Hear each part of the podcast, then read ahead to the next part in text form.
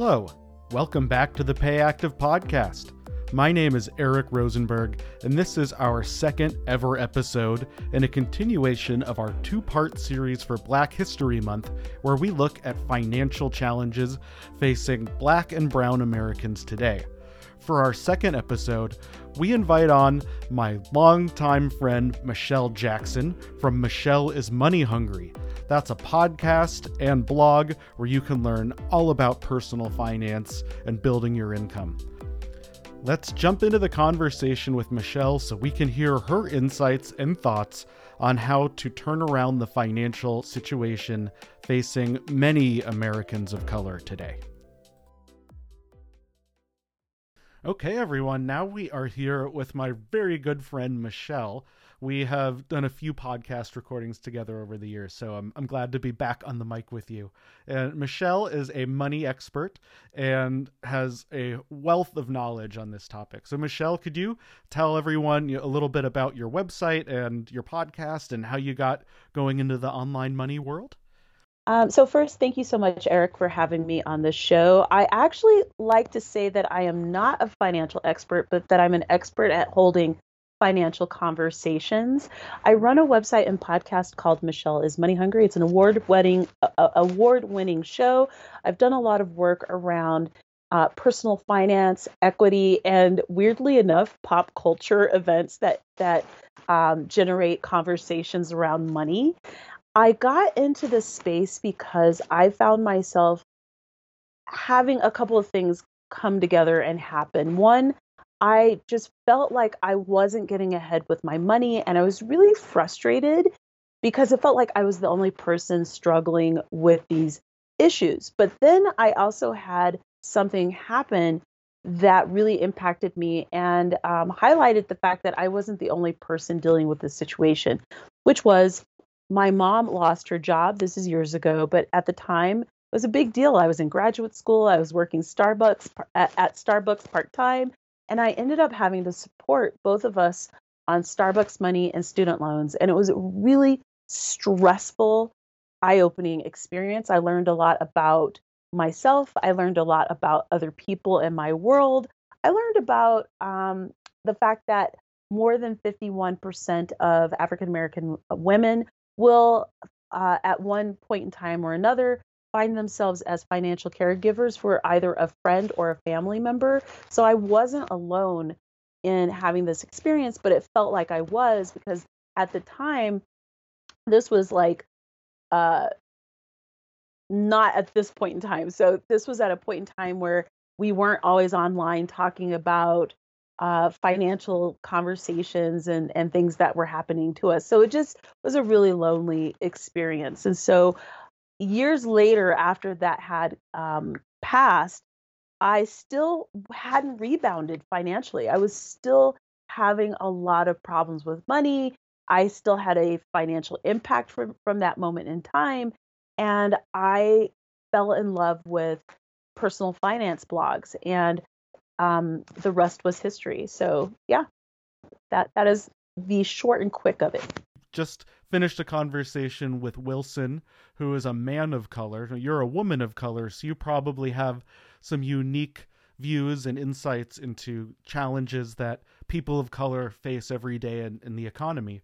So, uh, in your perspective, you've had a lot of financial conversations. What do you see as the biggest challenges people of you know all all people of color are facing in the economy, not just women? I mean, this is a really broad question. I actually think that this is a policy issue that impacts all Americans. So, an example of this would be um, what is our policy for medical leave? Um, what's our policy for vacation time? Things like that. So, there's a lot of policy that could uh, financial policy that could really be helpful to people of color um, so that they and and all other Americans, quite frankly, so that we aren't in the position of making choices that would hurt our our wallet. Here's an example of that. In other countries, there is an actual mandated federal level um, designation on how many days off you can have a year. You don't have to make a determination as to whether or not you should go to work sick or not. Like that's just not something that exists in a lot of other Western countries in particular, including our neighbors, our neighbor to the north, like Canada, or some of our favorite countries that we like to visit overseas, like France and the UK. And these, and France and the UK in particular, are countries that are similar in terms of demographics, very diverse populations. They may not be as large as the US, but they're similar in a lot of ways. And they're I've lived in France before. I was amazed to see how people were able to make decisions that were healthy for them and that didn't negatively impact their wallet. So, an example of this is if you're sick, you can just stay home and get better versus going to work sick. You don't lose your pay.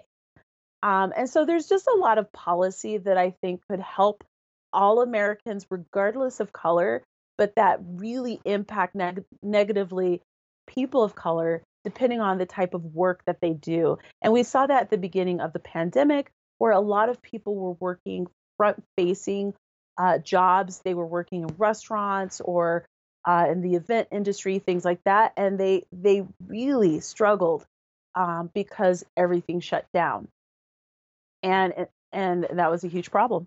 Yeah, that this reminds me of actual a story that I encountered. I worked in a restaurant for a short while, and I remember one time I had a coworker. She was a single mom, a Latina woman, and she came in with a cold. And she was like, hey, I don't feel good. I wish I could just be in bed. I said, Well, why don't you go home and get in bed and feel better? She's like, I need the money. I need to be here. I need to work the shift. So that's uh, that was before COVID. So it's a, it's a real thing. I'm sure I know people make that decision every day. So if if you were in the shoes of a of a household, let's say you are a, a single mom out there, a, a, single mom of color with with a couple of kids, and you're struggling with finances, what advice would you have to that to that household to uh, maybe try to improve their financial situation? So I want to first say that you are seen and that I see how hard you're working. I think a lot of people really don't understand how hard it is to be a single parent, to navigate childcare needs and your um, just like the necessities that you need as well and wants and all that kind all those kinds of things um, but first and foremost i would say find a community of people and nowadays it's really cool because you can find them on facebook you can find them on twitter find a community of people who believe in the financial vision that you have for yourself. So if you are um, believing and wanting and and dreaming towards a really um, uh, financially healthy life, but perhaps the people around you are like talking down your vision, let them talk down your vision because you've found a group of people somewhere else who, who 100% unequivoc- unequivocally believe in what you're trying to do. So I, I would say initially find a community of people who believe in what you're trying to do. Start looking for resources that will help stretch your dollar and give you access to the things that you want. Examples of that, and, and before I speak further, my parents divorced when I was young. My mom raised me as a single parent. Um, and the, these were some of the things that she did that really impacted my life in a positive way. Any scholarship or grant uh, that she saw that was available for camps, for childcare, for education, excuse me, for education, for any kind of program, she always applied for those uh, scholarships and grants for private school. Anything out there, she signed up for. And it is amazing to me all of the um, programs that I was able to participate in because my mom put my name my name down on the list because she filled out the application.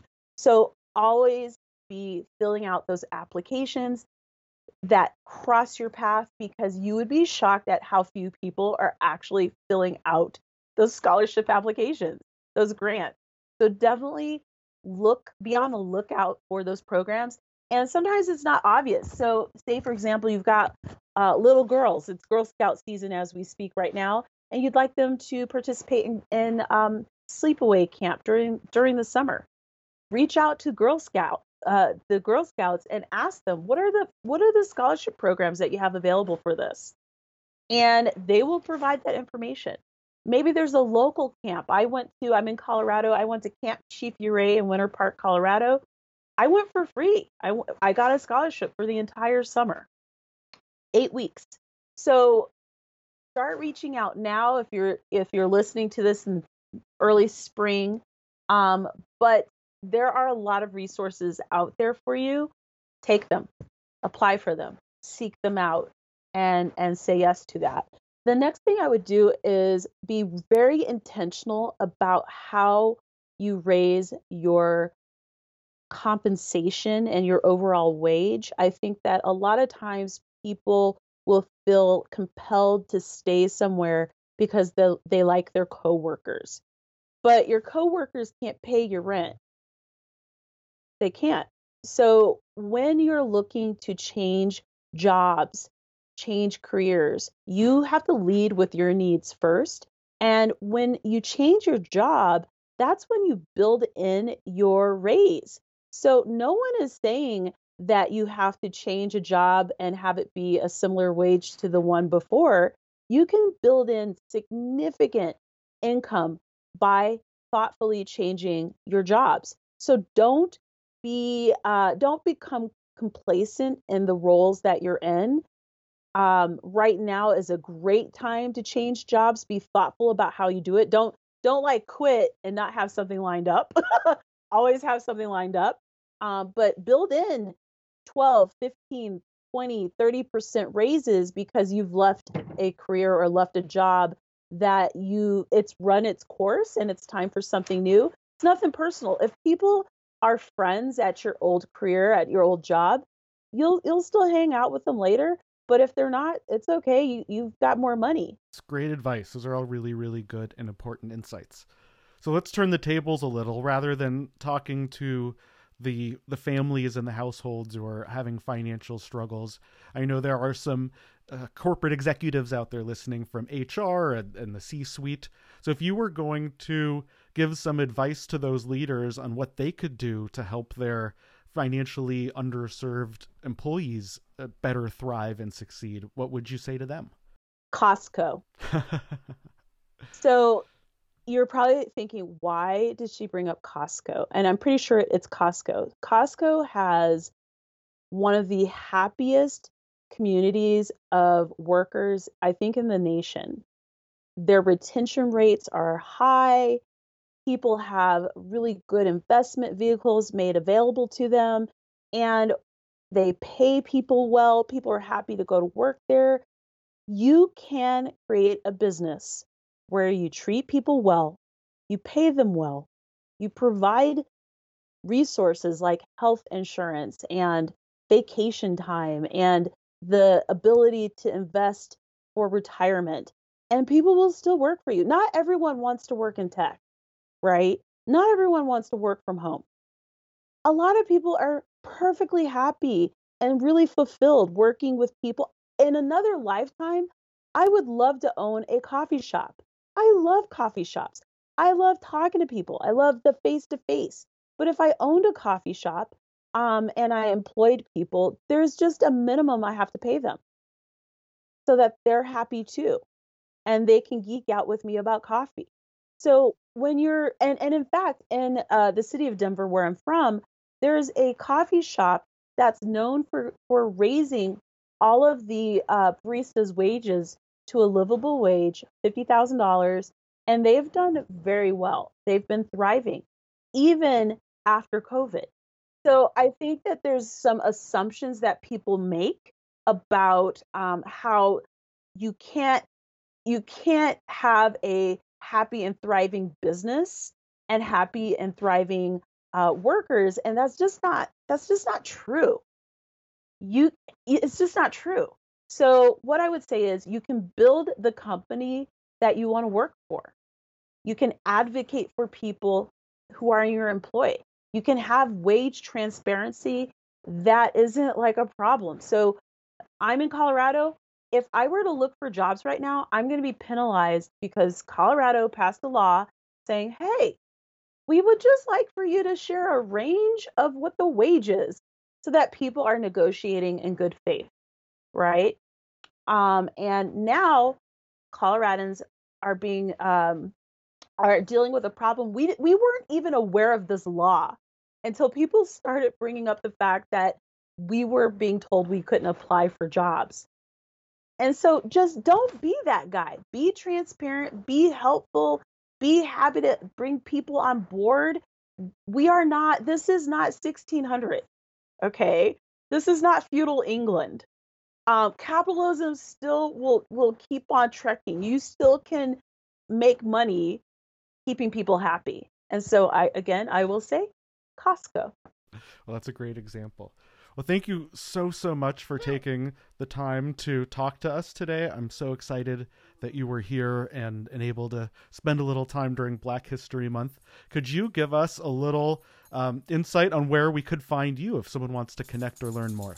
Um, thank you guys. Uh, thank you again, Eric, for having me on the show. And uh, hopefully the comments made sense. You can find me on my website and podcast. Michelle is Money Hungry. I have that name so that can make you feel okay about wanting more money in your life, not to be greedy, but because you want to do good for yourself, invest for the future, help other people out.